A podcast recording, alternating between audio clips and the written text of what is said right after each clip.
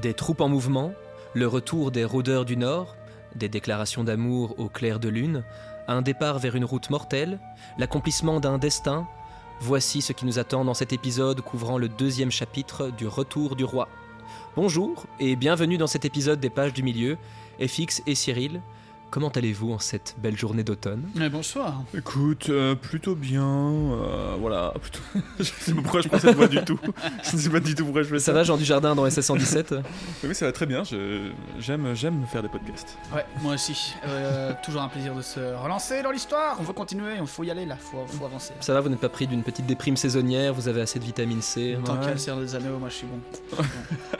petite cure de zinc, de Seigneur des Anneaux, Ah, j'ai pas encore d'oméga commencé 3. à me supplémenter. Tiens, il faudrait que je Ah bah moi j'ai commencé, j'ai pris mes premières vitamines cette semaine. Moi je regarde la charge de Rime euh, une fois tous les matins euh, avec le discours de Théoden en entier et, et je pète Et la tout va bien. Ouais, et je pète. Les médecins le détestent. Regardez ce simple trick.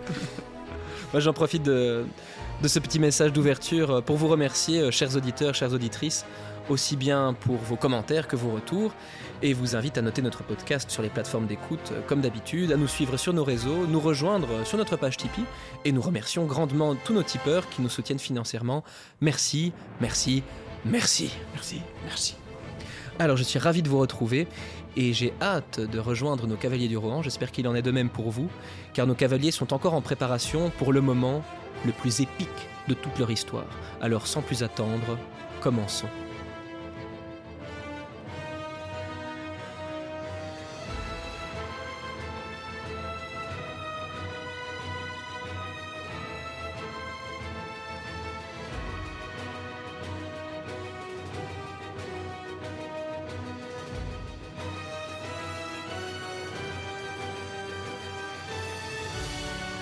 Chapitre 2 Le passage de la compagnie grise.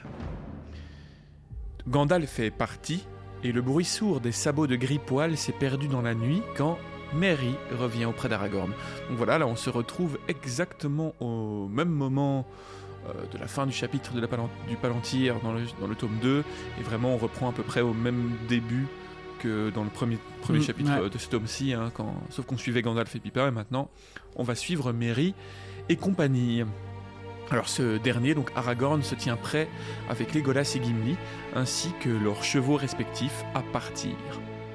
Il reste donc quatre membres de la compagnie, dit Aragorn. Nous poursuivrons notre chevauchée ensemble, mais nous ne partirons pas seuls comme je le pensais. Le roi est maintenant déterminé à partir tout de suite. Depuis la venue de l'ombrellé, il désire retourner dans la montagne sous le couvert de la nuit. Et de là, où ira-t-il? demande Legolas. Je ne saurais le dire encore, répond Aragorn. Pour le roi, il se rendra au rassemblement qu'il a ordonné à Edoras, à quatre nuits d'ici.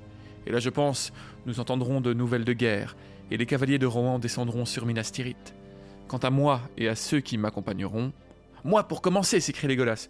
Et Gimli avec lui, dit le nain. Eh bien, pour moi, dit Aragorn, tout est obscur devant moi.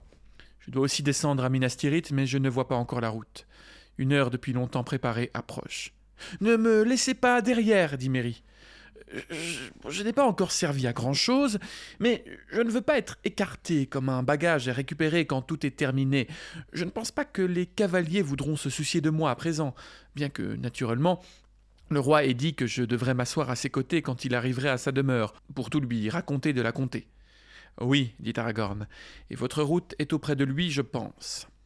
Mais n'espérez pas de la joie en fin de compte. Il s'écoulera beaucoup de temps, je le crains, avant que Théoden ne siège de nouveau à l'aise à Méduselde.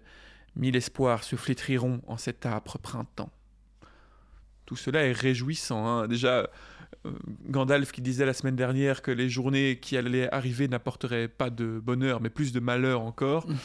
Ici, euh, Aragorn qui explique que les, les espoirs vont se flétrir. Ce n'est pas très euh, Ah, c'est la guerre, mon vieux. motivant. Et pas Ouais. que les espoirs des hommes, mais bientôt également l'espoir. Bien, c'est horrible, bien placé, mais c'est C'est dur, mais c'est ainsi. c'est dur, mais juste. Enfin, J'y pense parce que je sais qu'il va la remballer à la fin de l'épisode. Je, je ne peux pas tenir plus longtemps cette information. Je dois la sortir. Elle me fait tellement de peine. Eh bien, nous Elle va serons. jeter toute sa frustration sur le, le roi sorcier euh, dans quelques chapitres. Elle lui fera payer euh, tout le poids d'avoir été conduite par Aragorn. Ouais. Ouais. Elle a Après, il lui a- raison. Pour le coup, il lui a pas fait refléter grand chose parce que je trouve que dans les films, il est un peu plus, euh, tu sais, il est un peu plus ambivalent. Dans les films, hein. il joue blindé. hein. Dans le film, c'est un salaud. Et c'est vraiment. Bah un non, salaud. ouais. Si, je suis si, d'accord si, qu'il si, joue, mais de dire que c'est un salaud parce qu'il est quand même en mode. Il fait tout le ténébreux, il revient remettre sa petite couverture sur elle pendant qu'elle dort au milieu de la salle, ouais, ouais. pour après lui dire des trucs un peu mystiques, puis après il dégaine l'épée face à elle. Oui, mais ce ne sera pas votre destin car vous êtes une princesse du Rohan, tu vois, allez, gros. Ouais, non, non, il C'est fait- mais fous-lui la paix, tu vois bien qu'elle est amoureuse de toi, lâche-la. Il fait un peu le mec, tu sais, quand il revient, euh, après qu'il. Qui marche au ralenti, tu vois, juste Ouais. devant elle, comme un cheat show, là. Quand ils ont Mm. pensé qu'il était mort, là, il revient, et il, la- elle le voit au loin, comme ça. Non, vraiment, il, c'est vrai, c'est vrai. il joue, il joue. Alors que dans les livres, il ne joue pas C'est vrai qu'il a donné vraiment euh, aucun signe dans, le, dans les livres euh, Non, non. d'un quelconque intérêt. Non, mais je pense que dans les films, il voulait un peu jouer sur les deux plans. Tu vois, il se disait, si Arwen, elle part vraiment, au moins, j'ai mon plan de secours. Ouais. Bah, c'est- vrai que c'est marrant au final, Deoin qui a, on lui donne ce background, euh, en tout cas ce, ce tiraillement entre son devoir de s'occuper de son peuple et son envie, son besoin d'aller se battre concrètement sur le champ de bataille. Peut-être ça aurait été complètement suffisant pour euh, l'amener jusqu'au Ouais. champ de Pelennor et euh, l'aboutissement de son, son personnage. Et c'est vrai que cette romance avec Faramir à la fin, déjà qu'on ne voit que dans la version longue et avec une petite scène qui dure même pas une minute. Ouais. Et sinon, à la fin du film, on les voit juste tous les deux main dans la main. T'es là, euh, Oui, ok, merci. Euh, Je sais pas d'où ça vient, mais très bien. Mais Et ça se demandait si même cette romance que elle veut, bon, certes, ça vient du livre, mais pourquoi est-ce qu'ils ont autant appuyé dessus dans le, le film, même si c'est très subtil et que c'est pas non plus avec des gros sabots? Qu'est-ce que c'est censé apporter à Owen? Est-ce que c'est pour qu'on. pour ne pas mettre que ce côté guerrière et aussi ce côté. euh, de, de- enfin, pas de femme aimante mais euh, ce côté Maternelle, je sais re- pas. ouais Non, ouais, bah, je pense qu'il y a un, est-ce que c'était un nécessaire petit peu de romance parce qu'elle est- c'est vrai qu'elle existe dans, dans le livre, donc je pense que Ouais, il devait la il mettre. y a peut-être un peu les producteurs derrière euh, qui ont poussé aussi un petit peu, tu vois. Euh, on sait par exemple que, enfin, je sais que dans le le Hobbit, cette fameuse romance Ah ouais, euh, ah, cette entre horrible romance. entre la- l'elfe inventé et, le, et notre pauvre Killy ou Philly, je ne sais plus. Killy, je crois. Euh, je sais que par exemple le- Lily, comment elle s'appelle Lily? Evangeline Lini, Mhm. quand, quand elle doit dire à la fin euh, Why does it hurt so much? Ah. Elle dit ça à Legolas, je pense, qui est à côté, boîte d'huile. Ouais. Euh, pourquoi est-ce que la- l'amour fait aussi mal, tu vois, etc. Et apparemment, elle a sur le plateau essayé pendant des heures pour ne pas faire cette phrase. Et tu la vois dans les making-of en mode Ah, oh Je peux pas dire no, ça. no. Ouais, ouais, voilà, tu vois. Et je sais que c'était principalement des, re- des requêtes de, producteurs, en fait, parce qu'il Mm. faut avoir des romans. Mais oui, c'est ça. C'est un peu le côté hollywoodien. Après, pourquoi est-ce que Tolkien lui-même a mis cette romance finalement qui n'apporte pas grand-chose Mais c'est pas vraiment une romance, c'est c'est un personnage. Il y a quand même un personnage. euh, le, le personnage d'Ewin, c'est quand même une belle femme issue d'une lignée quand même relativement prestigieuse, Ouais, pas ouais. autant que le Gondor quoi, mais qui trouve, qui, qui trouve quelqu'un quelqu'un d'une lignée et Oui, d'une vrai. prestance quand même assez forte. Je pense que Oui, pour moi, en fait, sur papier, ça fait extrêmement sens.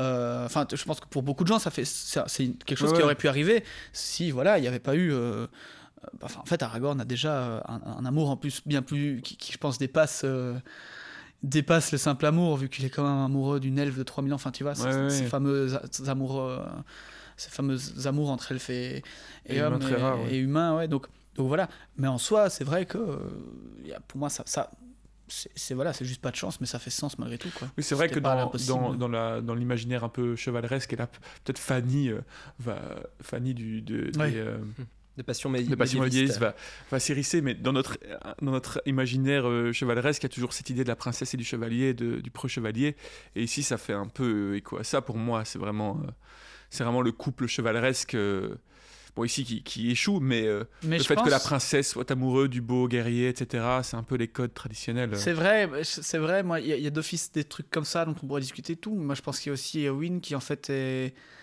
habite à Edoras depuis peut-être toute sa vie, Oui, a perdu, euh, beaucoup de gens de sa famille et qui n'a peut-être pas nécessairement beaucoup d'hommes autour d'elle de sa mais- stature. euh, à part peut-être son cousin et euh, il y a Alfred, le capitaine de la garde. Enfin, j'en sais rien, tu Mais je pense, ouais, mais ici c'est quand même dans le livre, c'est quand même très appuyé parce que même je pense que la raison pour laquelle elle part à la guerre, C'est retrouvé Aragorn? c'est non, c'est parce qu'elle n'a plus vraiment le désir de vivre. C'est ça, Ouais, c'est ce que j'allais dire maintenant, c'est au moment où je vous pose la question euh, à haute voix, je me rends compte qu'en fait, c'est appuyé dans ce chapitre et dans les quelques chapitres suivants avec elle, avec Mary. On va en Quand c'est du au revoir du haut, de, du haut des escaliers. C'est qu'en fait, on sent vraiment On qu'elle a un, désespoir euh, à partir du moment. Bah, il y a, en fait, il y a cette chose-ci que vous décrivez, qu'effectivement, elle voit euh, ce, ce grand chevalier qui Ouais. représente beaucoup pour elle, parce que non seulement il est noble de sa lignée, mais il est noble de cœur et de d'acte. Et du coup, elle euh, elle l'admire pour ça, elle l'aime, et c'est ce qu'elle dit à la fin du chapitre quand euh, il lui fait comprendre que euh, il ne va rien se passer avec lui. C'est qu'elle l'aime comme ses hommes, comme les hommes d'Aragorn l'aiment et le suivent, sauf qu'elle l'aime encore plus. Enfin, en tout cas, c'est ce qu'elle croit.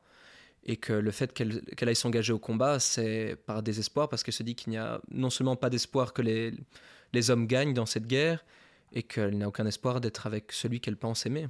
Oui, c'est ça. Mm. Oui, mais donc euh, c'est quand même assez profond. Son... Enfin, en tout cas, euh, la passion dans laquelle elle est prise par rapport à Mhm. Aragorn est quand même énorme, quoi.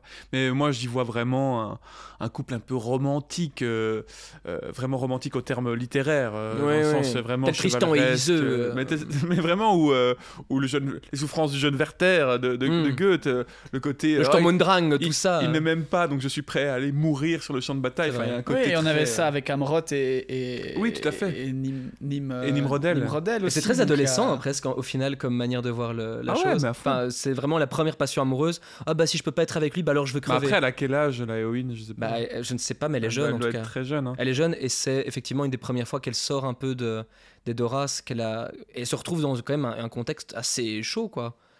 La Ouais, elle guerre qui potentiellement va mettre la fin à l'humanité. Oui, c'est vrai. Donc elle a hâte de. Donc en fait, elle a plein de raisons de tomber amoureuse de lui et de Ouais, vouloir après en Mais c'est mourir. bien, c'est en discutant qu'on trouve un peu les. Euh, 2090 2995, donc euh, elle a euh, 23 ans. Ouais, elle est toute Ouais, jeune. Une jeune femme euh, qui tombe euh, amoureuse probablement pour la première fois d'un preux chevalier Ouais. qui lui refuse. Bah, en même temps, qui est quatre fois son âge, donc c'est bien qu'il la Ouais. repousse. Mais on y reviendra, hein, parce que ce personnage va encore la, la voir beaucoup. Oui, c'est vrai. euh, Même, même dans ce chapitre, je pense. Donc, euh, Donc bientôt, toute la compagnie, donc euh, les cavaliers, le roi Théoden, euh, sont prêts au départ. Il y a 24 chevaux avec le roi Théoden ainsi que le reste de la communauté de l'anneau. Ils se mettent en route et chevauchent rapidement dans la nuit. Mais bientôt, un cavalier galope vers eux de l'arrière de la colonne. Ils s'arrêtent devant le roi Théoden. Ils sont suivis. Des cavaliers les pourchassent. Théoden ordonne aussitôt une halte. Les cavaliers font volte-face et saisissent leurs lances. Aragorn met pied à terre, dépose Merry, le faisant se sentir plus que jamais comme un bagage inutile, et tire son épée. Le petit hobbit, pestant de sa propre inutilité, tire tout de même sa courte épée dans un geste de rage. La lune déclinante sort d'un grand nuage et se fait soudain toute claire. Tous entendent alors un son de sabots, et ils voient au même moment des formes noires qui s'avancent rapidement sur le chemin venant des guets à Croupeton. C'est pas vrai, il n'y a pas à Croupeton, Hmm. mais il voit des formes noires qui s'avancent rapidement sur le chemin venant des guets. Le clair de lune scintille de ci de là sur les fers de lance. On ne peut dire le nombre des poursuivants, mais il ne paraît pas inférieur à celui de l'escorte du roi. Halte Halte Qui chevauche en Rohan s'écrie Éomer. Les poursuivants s'immobilisent. On voit un cavalier mettre pied à terre et s'avancer lentement. Sa main se détachant, paume en avant. Tue-le, queue de verre Non, c'est pas vrai. Mais allez, maman épique là, arrêtons avec les références. euh. Je valide. Sa main se détachant, paume en avant, en signe de paix. Il est grand, une ombre noire dressée. Rohan, Rohan, avez-vous dit? C'est un mot heureux. Nous cherchons ce pays en toute hâte depuis bien loin. Et Omer interroge Qui sont-ils? Et d'où viennent-ils? Je suis Albarad Dunadan, rôdeur du Nord. Nous cherchons un certain Aragorn, fils d'Arathorn, et nous avons entendu dire qu'il était en Rohan. Et vous l'avez aussi trouvé, cria Aragorn. Albarad, de toutes les joies, voici la plus inattendue. Tout va bien, voici quelques hommes de ma propre parenté venus du lointain pays où je demeure. Mais pourquoi sont-ils venus et combien sont-ils? Albarad nous le dira. Albarad explique qu'il y a avec lui trente hommes et que les frères Eladan et Elrohir l'ont également accompagné. Donc Eladan et Elrohir, pour ceux qui s'en souviennent, ce sont les Ouh, frères Ça fait longtemps ça. qu'ils avaient rencontrés à, À Les bah, jumeaux. les ouais. frères jumeaux euh, d'Arwen, donc des elfes. Né sous le signe du Gémeaux d'ailleurs. Oui, exactement.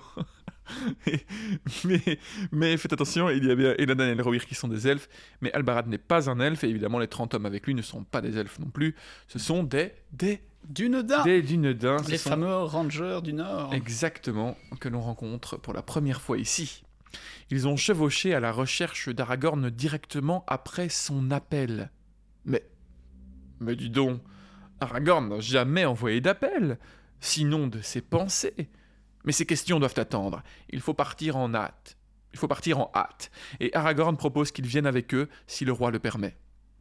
Théoden, ravi de cette force supplémentaire, surtout quand il voit la carrure, la stature de ces hommes qui lui rappellent en fait Aragorn, ne va évidemment pas les, les, les- les refuser. Hmm, ils sont Et- bien baraques, ils pourraient m'aider. Donc il les accepte évidemment dans la compagnie. En fait, c'est un peu comme l'arrivée des, des Expendables pour Théoden. Voilà, c'est ça.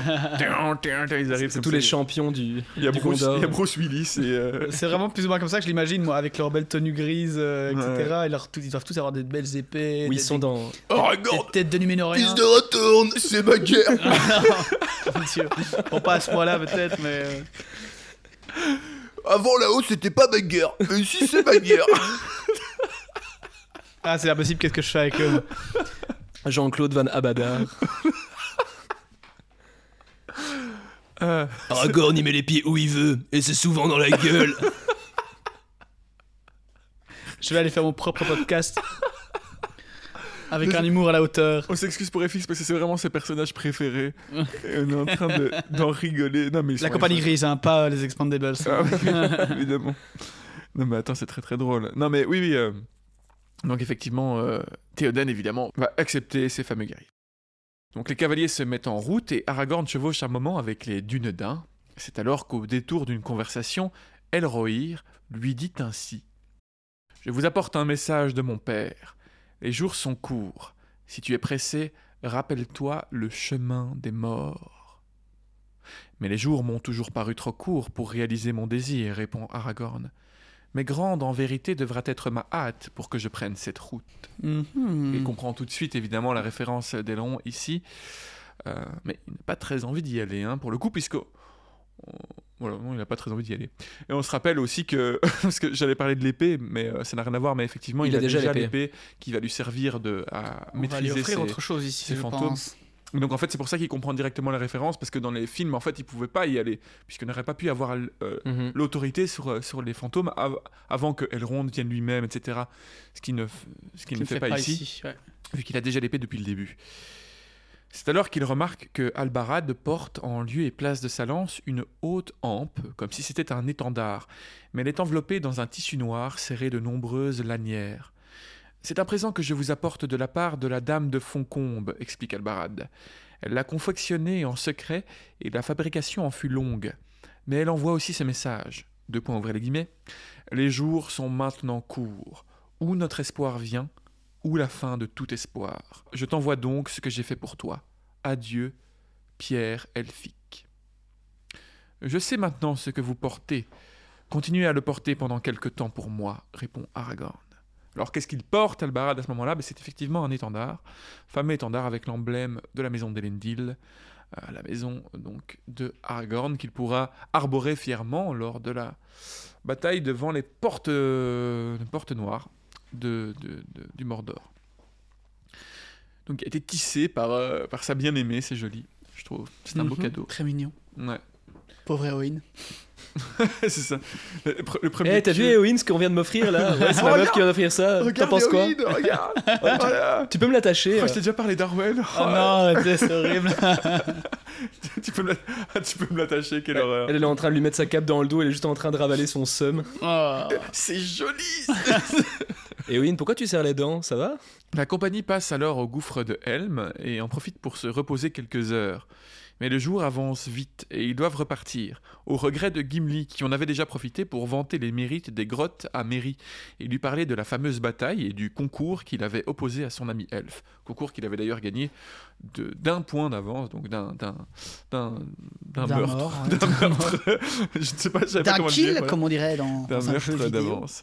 Merry demande où est Aragorn et Legolas explique qu'il est dans une chambre haute du fort, qu'il ne pense pas qu'il ait dormi. Il y est monté il y a quelques heures, disant qu'il lui fallait réfléchir, et son seul parent, Albarad, est allé avec lui.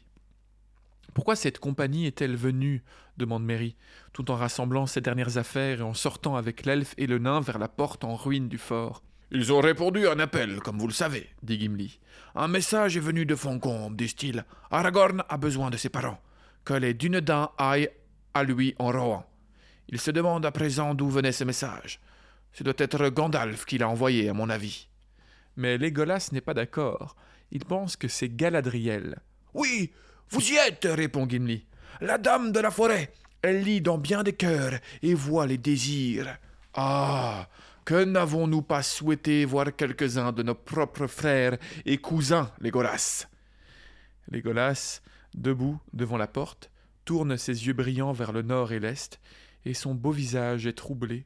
Je ne pense pas qu'il viendrait. Ils n'ont nul besoin de partir en guerre au loin. Elles s'avancent déjà sur leur propre territoire. Mhm. Fameuse phrase, parce que ça, on peut souvent se demander, tiens, mais pourquoi est-ce que les nains et les elfes, la famille de Légolas, ne sont pas venus aider? Eh bien, parce que la guerre est chez eux. Et je l'avais déjà évoqué euh, dans un autre épisode, à la saison 2. Il va y avoir une, une énorme, terrible bataille euh, au royaume des nains. En forêt Euh, noire. en forêt noire. Euh, donc ça, vous pouvez, on pourra en reparler. euh, J'ai plus les détails exactement euh, en tête, mais je sais qu'il y a le, je crois le, tu sais, à, à cette cité naine là qu'on voit dans le Hobbit. euh, Des Iron Hills. oui, euh, mais Les montagnes de Erebor. fer. à Erebor, Mm. qui va être attaqué et toute la ville devant Erebor humaine va être aussi attaquée. Donc les humains et les elfes, euh, les humains et les, les nains vont se s'allier et va y avoir cette fameuse image euh, du roi nain qui se met euh, au-dessus de- du roi euh, du roi homme qui est mort, etc. pour le protéger jusqu'à son dernier souffle. Enfin bref. Mm, ouais, C'est ouais. vraiment l'hécatombe, les rois vont mourir, etc. Donc effectivement, il y a la guerre là-bas qu'on ne sont pas, c'est pas décrit dans le livre du Seigneur des Anneaux, mais mais on le sait et c'est ce qu'évoque Legolas à ce qui, moment-là. qui explique aussi un petit peu la décrépitude par après toute l'histoire de l'anneau, euh, des elfes et des nains également, je suppose, euh, comme quoi 6000 ans après il n'y a plus que des hommes. Je enfin, on dit que les nains aussi ont creusé, etc. Mais enfin, ça explique qu'on arrive de plus en plus vers un monde sans magie, sans elfes, Bah, sans vers nains. notre euh, monde en fait. notre Il y a monde à eu- nous, ouais. C'est pour ça qu'il n'y a plus de nains et d'elfes. Ouais, et après sont arrivés les Romains, euh, l'Empire romain. Ah, mais euh, ça, j'ai bien après, j'ai bien après. Les trois compagnons marchent un moment ensemble, parlant de tel ou tel moment de la bataille. Ils descendent de la porte brisée et passent devant les tertres élevés pour les morts, sur les pelouses à côté de la route. Ils passent bientôt sur la chaussée de Helm et regardent dans la combe. Le haut de la mort s'y dresse, noir et pierreux, et l'on voit clairement dans l'herbe les traces du grand piétinement des Huornes. Donc le haut de la mort, c'est là où ils ont mis tous les cadavres des, Uruk-hai, en fait. Euh, un endroit un peu mal famé euh, après, enfin, pas vraiment mal famé, mais en tout cas, c'est un gros Ouais, tertre devenir un peu noir. maudit, comme, comme il y a souvent dans le. Ouais, où tous les Uruk-hai ont été, euh, ont été euh, enterrés. De nombreux hommes de la garnison du fort ainsi que des hommes du pays euh, de dunes, donc les dunelandais, sont au travail sur la chaussée ou dans les champs, comme sur les murs derrière. Petit rappel aussi de ces dunelandais qui avaient euh, combattu du côté de Saruman durant cette bataille. Et vous vous souvenez que à la fin, vaincus, euh, ils avaient été réduits, euh, ils avaient été épargnés par les, hommes du rang, mais ils avaient dû aider en fait à la reconstruction du couvre de Helm, etc. Et donc c'est ce qu'ils sont en train de faire. Tout paraît néanmoins étrangement silencieux, une vallée fatiguée se reposant après une grande tempête. Les trois compagnons rentrent bientôt et se rendent au repas de midi dans la salle du fort. Le roi s'y trouve déjà, et dès leur entrée, il l'appelle Merry et le fait placer à côté de lui. Malgré que la demeure soit moins belle qu'Edoras, Théoden lui explique qu'il faut profiter de ce moment pour festoyer pendant qu'il en est encore temps. Et ensuite, Merry chevauchera avec lui. Le pourrais-je? dit Merry surpris et ravi. Ce serait magnifique. Je crains de n'être qu'un encombrement pour tout le monde. J'aimerais rendre n'importe quel service qui serait à ma portée, vous savez. Tiens, ça me rappelle un petit écho d'un cher ami à Mary, un certain Pipin, au Mhm. chapitre précédent. Euh, Je n'en doute pas, dit le roi. Je vous ai fait préparer un bon bonnet de montagne. Il vous portera tout aussi vite que n'importe quel cheval sur les routes que nous emprunterons. Car je vais partir du fort par les chemins de montagne, non par la plaine. J'arriverai ainsi à Edoras par Denarrow, où m'attend la dame Éowyn. Donc encore une fois, cet endroit, on le rappelle, d'où vont partir euh, Aragorn vers euh, le chemin des morts, qu'on voit dans les films, là où ils sont rassemblés. Et c'est là qu'Éowyn se trouve, puisqu'elle n'a pas été au gouffre de Helm, mais elle a été rassemblée. Elle, elle a été nommée intendante et a rassemblé donc les peuples, euh, enfin les, le reste du peuple compagnie, du les Rohan compagnies, ouais. là-bas, en, sécurité, sur le plateau de Donaro, qui est un plateau en fait dans les hauteurs, un peu en sécurité. Vous serez mon écuyer si vous le désirez, donc dit Théoden à, Merry. Y a-t-il ici un équipement de guerre qui pourrait servir à mon taïn d'épée et Homer Et Homer répond par la négative. Il pourrait trouver un casque qui convienne à Merry, mais il n'y a ni maille ni épée pour quelqu'un de sa taille. J'ai une épée, dit Merry, descendant de son siège, et tirant du fourreau noir sa petite lame brillante. Il dépose alors son genou à terre et prend la main du roi pour la baiser. Puis-je déposer sur vos genoux l'épée de Mériadoc de la comté, Théoden roi? Acceptez mon service, si vous le voulez bien. Je l'accepte volontiers, répond le roi. Et posant ses longues vieilles mains sur les cheveux bruns du hobbit, il le bénit. Levez-vous à présent, Mériadoc, écuyer de Rohan de la maison de Méduselde. Prenez votre épée et portez-la vers une heureuse fortune. Vous serez, pour moi, comme un père, dit Méry. Pour un court moment, dit Théoden.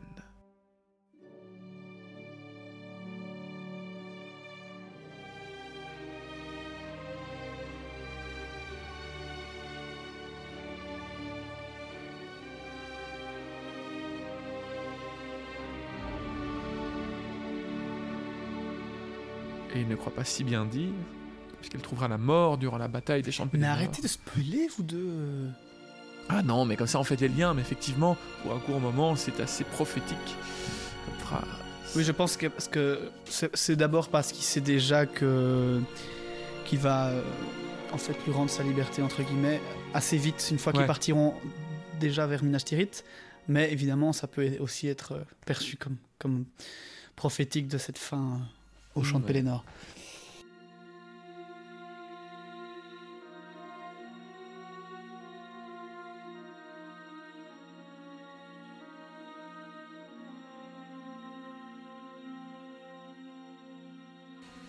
Ils s'entretiennent tout en mangeant jusqu'à ce que Éomer prenne la parole. L'heure que nous avons fixée pour le départ approche, monseigneur. Ferai-je sonner les corps? Mais où est Aragorn? Sa place est vide et il n'a pas déjeuné. Nous allons nous apprêter, dit Théoden, mais que l'on fasse dire au seigneur Aragorn que l'heure est proche. Le roi descend avec sa garde et Merry à son côté de la porte du fort au lieu de rassemblement des cavaliers sur l'esplanade. De nombreux hommes sont déjà en selle, et un millier de lances sont déjà partis à la nuit, mais il en reste néanmoins 500 autres pour escorter le roi, pour la plupart hommes de la campagne et des vallées de l'Westfold. Les rôdeurs se tiennent un peu à l'écart, silencieux, sur leurs chevaux. Une seule monture reste sans cavalier, celle d'Aragorn. Tandis que le roi monte sur son cheval Nivacrin et Merry sur son poney, Éomer sort de la porte, accompagné d'Albarad, les deux fils d'Elrond, Eladan et Elrohir, Legolas, Gimli et enfin Aragorn. J'ai l'esprit troublé, Seigneur, dit-il au roi Théoden. J'ai entendu d'étranges paroles, et je vois de nombreux périls au loin. J'ai longuement médité, et maintenant, je crains de devoir changer de dessein. Il me faut prendre une autre route, pour moi-même et mes parents. Je vais chevaucher vers l'est, par la voie la plus rapide, et je prendrai les chemins des morts. Les chemins des morts? Mais pourquoi parlez-vous d'eux? S'il existe vraiment pareil chemin, leur porte est à Donaro, mais nul vivant ne peut la franchir. Bon, vous ferez comme vous l'entendrez, Seigneur Aragorn. C'est votre destin. Peut-être de fouler des chemins étranges que les autres n'osent aborder. Cette séparation m'afflige et ma force en est diminuée. Mais je dois cependant prendre les routes de la montagne et ne plus différer. Adieu. Accompagné de Legolas et Gimli, Aragorn salue le roi, Éomer et enfin Merry, qui ne trouve rien de plus à répondre qu'un au revoir. Il se sent très petit et accablé par ces sombres paroles. La bonne humeur de Pipin lui manque plus que jamais. Les cavaliers sont prêts et leurs chevaux s'agitent. Ils sont prêts à partir. Et Homer lève la main, donne le signal pour qu'ils se mettent en route. Ils franchissent la chaussée et descendent dans la combe, puis tournant vivement vers l'est, ils prennent un chemin qui longeait le pied des collines sur un mille environ, avant de regagner les collines par un tournant au sud et de disparaître à la vue. Aragorn va jusqu'à la chaussée et observe jusqu'à ce que les hommes du roi se soient éloignés dans la combe. Puis il se tourne vers Albarad. Voilà parti trois hommes que j'aime, et le jeune non le moins. Il ne sait pas vers quelle fin il se dirige, mais il n'en irait pas moins s'il le savait. Ce sont de petites personnes que les gens de la comté, mais de grande valeur. Et maintenant, nos destins sont entrelacés. Et pourtant, nous devons nous séparer ici, hélas. Enfin, il me faut me restaurer un peu. Et puis, nous aussi, nous devrons nous hâter de partir. Allez, venez, Légolas, Gimli. Je dois vous parler tout en mangeant. Une fois attablé dans la grande salle du fort, Aragorn reste un moment silencieux avant de révéler à ses compagnons ce qui le tourmente. Mes amis, ce matin, j'ai regardé dans la pierre d'Ortanque. Stupéfaction, étonnement, surprise, stupeur, exclamation, crainte, que Aragorn calme tout de suite. Du calme, mes amis, du calme. Je suis le maître légitime de la pierre, et j'avais tant le droit que la force de l'employer. Le droit est indubitable, la force était suffisante, toute juste. Ce fut une lutte âpre, et la fatigue est lente à passer. Celui que j'ai vu à travers la pierre, je ne lui ai pas dit un mot, et à la fin, j'ai forcé la pierre à n'obéir plus qu'à ma seule volonté. Cela seul, il trouvera dur à supporter. Et il m'a vu. Il m'a vu sous une autre apparence que celle que vous me voyez actuellement. Savoir que je vis et que je cours la terre lui a porté un coup au cœur, car il l'ignorait jusqu'à présent. Les yeux à Hortenque n'avaient pas vu à travers l'armure de Théoden. Mais Sauron n'a pas oublié Isildur et l'épée d'Elendil. Aujourd'hui, à l'heure même de ses grands desseins, l'héritier d'Isildur et l'épée sont révélés, car je lui ai montré la lame reforgée. Il n'est pas puissant au point d'être insensible à la peur, non. Le doute le ronge toujours. Alors il frappera vite, et il frappera fort. Nous devons serrer notre ennemi et ne plus attendre ses mouvements. Voyez-vous, mes amis, en maîtrisant la pierre, j'ai appris bien des choses. J'ai vu venir du sud sur Gondor un grave péril qui retirera une grande force de la défense de Minas Tirith. Si on ne le contre rapidement, j'estime que la cité sera perdue avant dix jours. Mais n'ayant aucun secours envoyé, il faut donc que j'y aille en personne, et il n'est qu'un chemin par les montagnes qui m'amènera aux régions côtières avant que tout ne soit perdu. Ce sont les chemins des morts. Les vivants n'ont jamais emprunté cette route depuis la venue des Rohirrim car elle leur est fermée. Mais en cette heure sombre, l'héritier d'Isildur peut l'utiliser, s'il l'ose. Écoutez, voici ce que me font savoir les fils d'Elrond de la part de leur père de Foncombe, le plus versé dans la tradition. Invitez Aragorn à se rappeler les paroles du voyant et les chemins des morts. Ainsi parla Malbeth, le voyant, du temps d'Arvedin, dernier roi de Fornost. Il disait ceci. Sur la terre s'étend une longue ombre, des ailes de ténèbres atteignant l'ouest. La tour tremble, le destin approche des tombeaux des rois. Les morts s'éveillent, car l'heure est venue pour les parjures. À la pierre d'Érec, ils se tiendront de nouveau et ils entendront un corps retentir dans les montagnes. De qui sera-ce le corps? Qui les appellera du gris crépuscule? Les gens oubliés? L'héritier de celui à qui ils prêtèrent le serment. Du nord il viendra. La nécessité l'amènera. Et il franchira la porte des chemins des morts. Si vous voulez mieux comprendre ces paroles, je vous invite à m'accompagner, car cette voie je vais maintenant l'emprunter. Mais je n'y vais pas de gaieté de cœur, seule la nécessité m'y oblige. Je veux donc que vous ne veniez que de votre plein gré, car vous y trouverez en même temps un dur labeur et une très grande peur, sinon pire. Alors allons, à la pierre des recs. Je cherche les chemins des morts. M'accompagne qui veut. L'aide qu'ils vont trouver dans ces montagnes n'est autre que celle de l'armée des morts, armée composée de montagnards qui avaient fait le serment de se battre pour Isildur. Sur la colline d'Erek se dresse encore une pierre noire qu'Isildur apporta de Numénor, et c'est sur cette pierre que le roi des montagnes lui jura allégeance au début du royaume de Gondor. Mais, quand Sauron revint et reprit sa puissance, Isildur appela les hommes des montagnes à remplir leur serment, et ceux-ci ne vinrent pas, car ils s'étaient prosternés devant Sauron dans le passé. Isildur dit alors à leur roi Tu seras le dernier roi, et si l'Ouest se révèle plus puissant que ton maître noir, j'appelle cette malédiction sur toi et sur les tiens, n'avoir jamais de repos jusqu'à l'accomplissement de votre serment. Et c'est ainsi que tous ces hommes fuirent devant la colère d'Isildur, et ils n'osèrent pas partir en guerre du côté de Sauron. Ils se cachèrent donc dans des endroits secrets des montagnes, et ils n'eurent plus de rapport avec les autres hommes, et se réduisirent lentement dans les collines. Et la terreur des morts sans sommeil reste depuis autour de la colline d'Erek et de tous les lieux où ces gens se sont attardés.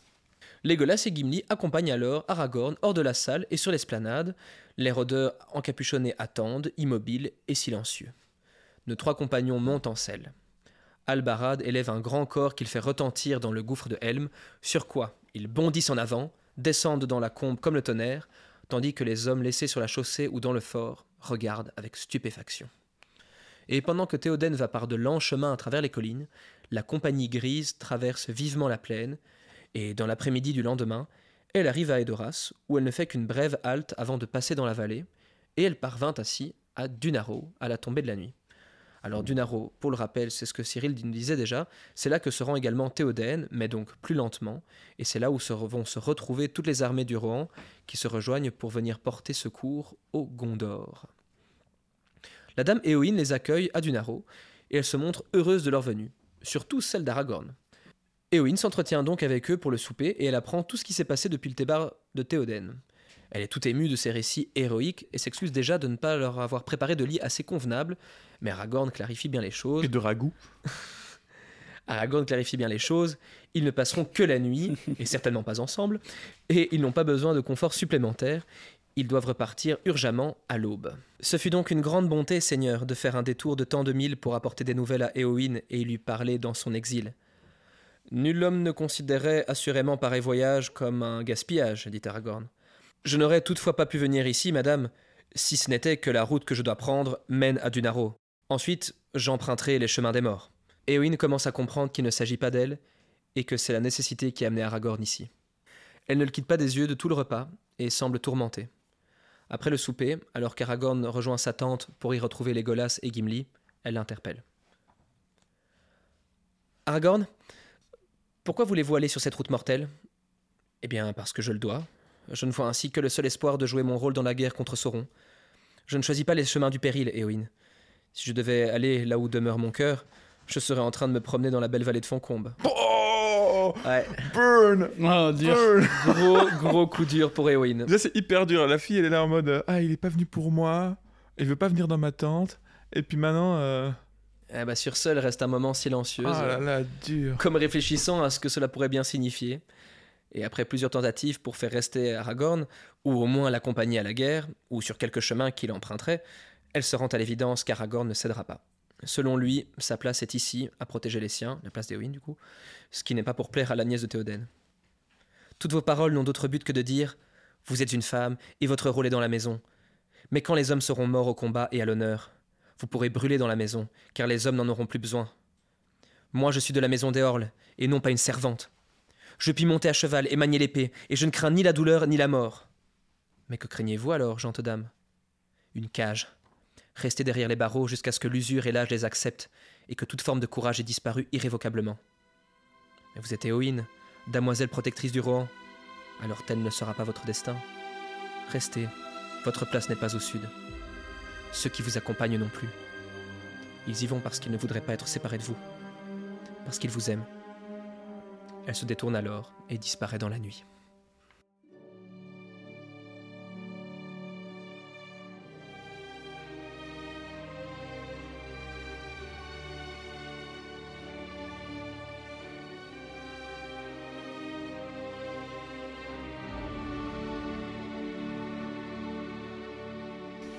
Oh là là.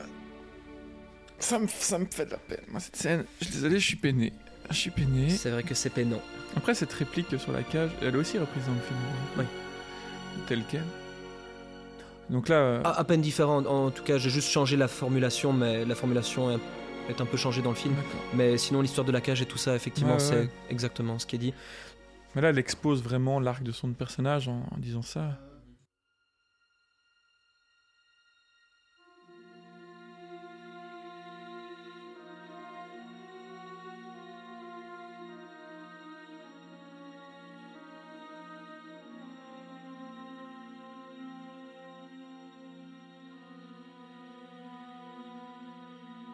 Aucun des siens n'est témoin de cette séparation, car les habitants du Oran se cachaient, et ils attendaient que les imprudents étrangers soient partis. En effet, certains disent Ce sont des esprits d'elfes, qu'ils retournent à leur place dans les endroits sombres, et qu'ils y restent. Les jours sont déjà assez néfastes. Petite animosité entre les gens du Rohan et, et ces hommes, euh, de- ces Du Nord. Lunédins et ces elfes. euh, Ce sont des gens simples qui aiment euh, la tranquillité d'une terre euh, à la manière des, des hobbits de la comté, euh, Ouais, je qui ne veulent pas. pas être dérangés. Mais en tout cas, on rigole, on rigole sur cette histoire d'héroïne et, euh, et d'Aragorn, mais euh, c'est tragique quand même. Elle a très dur l'air- pour elle elle. a l'air très touchée et euh, Mhm. la manière dont c'est décrit, c'est quand même assez. euh, Bah, visiblement, elle, elle voit Aragorn aussi comme une manière pour elle de sortir de sa condition Oui, de simple femme, alors qu'effectivement, elle a tout le rang, la formation et euh, l'aplomb pour partir au combat ou à l'aventure, et que elle, elle le vit comme sa condition de femme la, retient, la retiendrait d'après elle, mhm. ce qu'elle trouve profondément injuste, euh, à juste titre.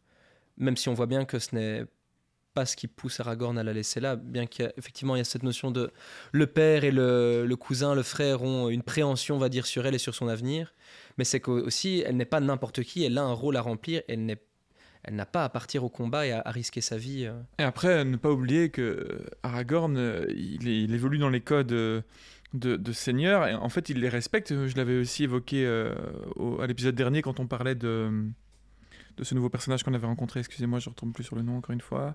Tu parles de, de quel personnage de Minas Bérégon, de Bérégon. oui. Quand on parlait de Bérégon, et que Oui. j'expliquais le destin de Bérégon, euh, qui allait donc tuer des gardes pour sauver Faramir, etc., des gardes de Minas Tirith, et donc Aragorn allait euh, le bannir à la fin, malgré qu'il ait en fait aidé euh, à ouais, sûr. Faramir.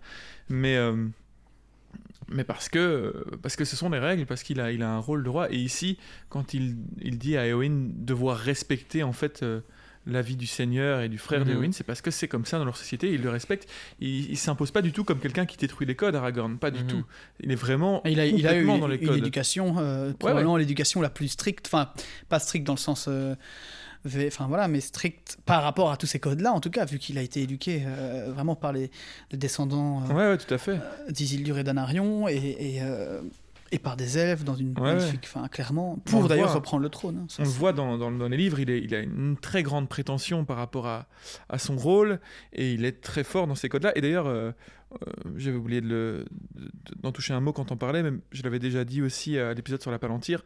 Mais là, il- sur le Palantir, quand, euh, quand il parle, là, donc il a, il a vraiment parlé à, à- à Sauron à travers la- le Palantir Mhm. et parce que il a une légitimité sur le Palantir qui lui donne une force qui est même plus puissante Ouais, que celle de. Sauron à ce moment-là. Ouais. Euh, au moment où il utilise la- le palantir et pourquoi je l'avais déjà expliqué mais je le réexplique c'est parce qu'effectivement ce sont les palantirs sont des cadeaux des elfes aux rois numénoréens et donc les, les rois numénoréens ont une prétention une légitimité euh, dans leur sang et donc un pouvoir plus grand que n'importe qui quand ils utilisent un, un palantir ce que ce qu'Aragorn utilise à ce moment-là Et probablement Denethor, qui doit aussi avoir un sang qui vient Tout à fait. de très un peu plus loin qu'Aragorn probablement, fort probablement même. Mais euh, dans tous les cas, qui doit avoir quand même une, une légitimité également. D'ailleurs, Ouais, c'est- connu, hein, il a un gros pouvoir sur le. il en a une bien sûr Un peu à la façon dont euh, une certaine baguette magique euh, venant d'un certain arbre répond plus au sorcier qui l'a obtenu par la victoire plutôt qu'à un autre qui se l'approprierait par le vol. tellement de références aujourd'hui j'adore j'adore La compagnie chevauche à l'ombre des montagnes hantées. Une impression de crainte les entoure alors qu'ils avancent en dessous de ces arbres noirs que même Légolas ne peut supporter. Plus loin se dresse une grande pierre isolée. Mon sang se glace, dit Gimli. Mais sa voix semble étouffée et s'écrase à ses pieds. Les chevaux eux-mêmes ne veulent plus avancer. Les cavaliers doivent mettre pied à terre et les guider à la main. Plus loin gît une porte ténébreuse, bordée de signes et de figures trop effacées pour être déchiffrables. C'est là une porte néfaste, dit Albarat. Et ma mort est inscrite au-delà. J'oserais néanmoins la franchir, mais aucun cheval ne voudra entrer. Mais il nous faut pourtant y aller. Et les chevaux doivent donc en faire autant, dit Aragorn. L'héritier s'avance alors en tête, à la force de sa volonté. L'amour que les Dunedains portent à leurs chevaux est si grand qu'ils acceptent de les suivre. Seul le cheval de Rohan, Harod, ne veut pas avancer. Légolas pose alors sa main sur l'animal et chantonne, et la monture avance. Gimli reste en arrière, les genoux grelottants. Voici bien une chose inouïe. Un elfe accepte d'aller sous terre et un nain ne l'ose pas.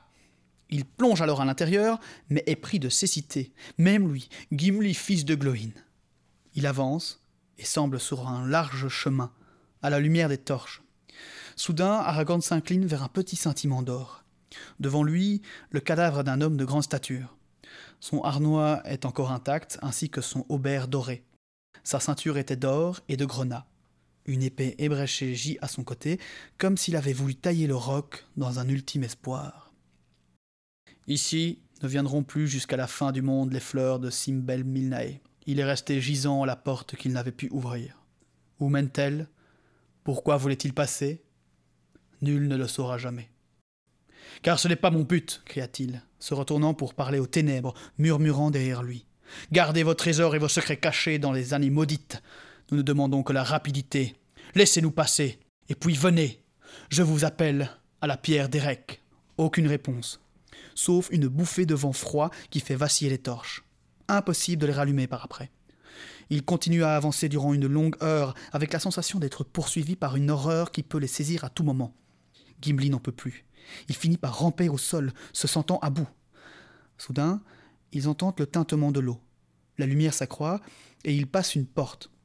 Un ruisseau coule à côté du chemin. La compagnie remonte alors sur leur monture et le nain rejoint son ami elfe. Et alors que la peur les suit toujours, le soir tombe. Les morts nous suivent, dit Légolas. Je vois les formes d'hommes et de chevaux et de pâles étendards semblables à des lambeaux de nuages. Oui, ils ont été appelés, dit Eladan. La compagnie sort enfin du ravin dans une vallée où coule le ruisseau. Ils sont descendus de l'élévation du Mortonde, la longue rivière froide qui se jette dans la mer, baignant les murs de Dol Amroth. Les hommes d'ici l'appellent Racine Noire. En contrebas, la vallée était riche et très peuplée.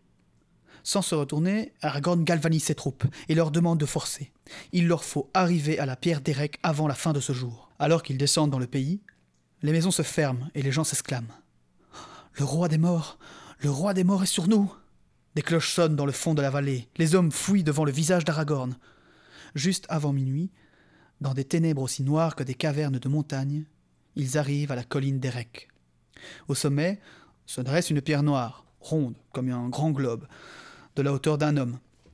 Elle avait un aspect surnaturel, comme s'il était tombé du ciel. On dit dans la tradition de l'Ouest qu'elle avait été apportée lors de la chute de Numénor et établie par Isildur lors de son débarquement.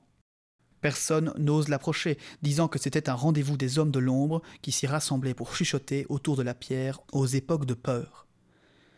Elrohir tend un corps d'argent à Aragorn qui le fait sonner. Tous ont alors l'impression d'entendre des réponses, mais alors qu'ils ne voient rien, ils ont tous conscience d'une grande armée rassemblée autour d'eux. Parjure, pourquoi êtes-vous venus Pour accomplir notre serment et trouver la paix. L'heure est enfin venue. Je me rends maintenant à Pélargir sur l'Anduine, et vous allez me suivre. Et quand tout ce pays sera débarrassé des serviteurs de Sauron, je considérerai le serment comme accompli. Vous aurez la paix et partirez à jamais. Car je suis Elessar, héritier d'Isildur de Gondor. Albarad déploie alors un grand étendard sur lequel de possibles écritures étaient invisibles dans les ténèbres de la nuit. La compagnie campe autour de la pierre, mais aucun homme ne dormira. Au petit matin, Aragorn emmène ses hommes dans un voyage aussi fatigant qu'aucun d'eux, à part lui, n'avait enduré auparavant. Nul autre mortel ne pourrait y survivre, sinon les dunes d'un, et avec eux, Gimli et Legolas. Et derrière eux, les morts les suivent.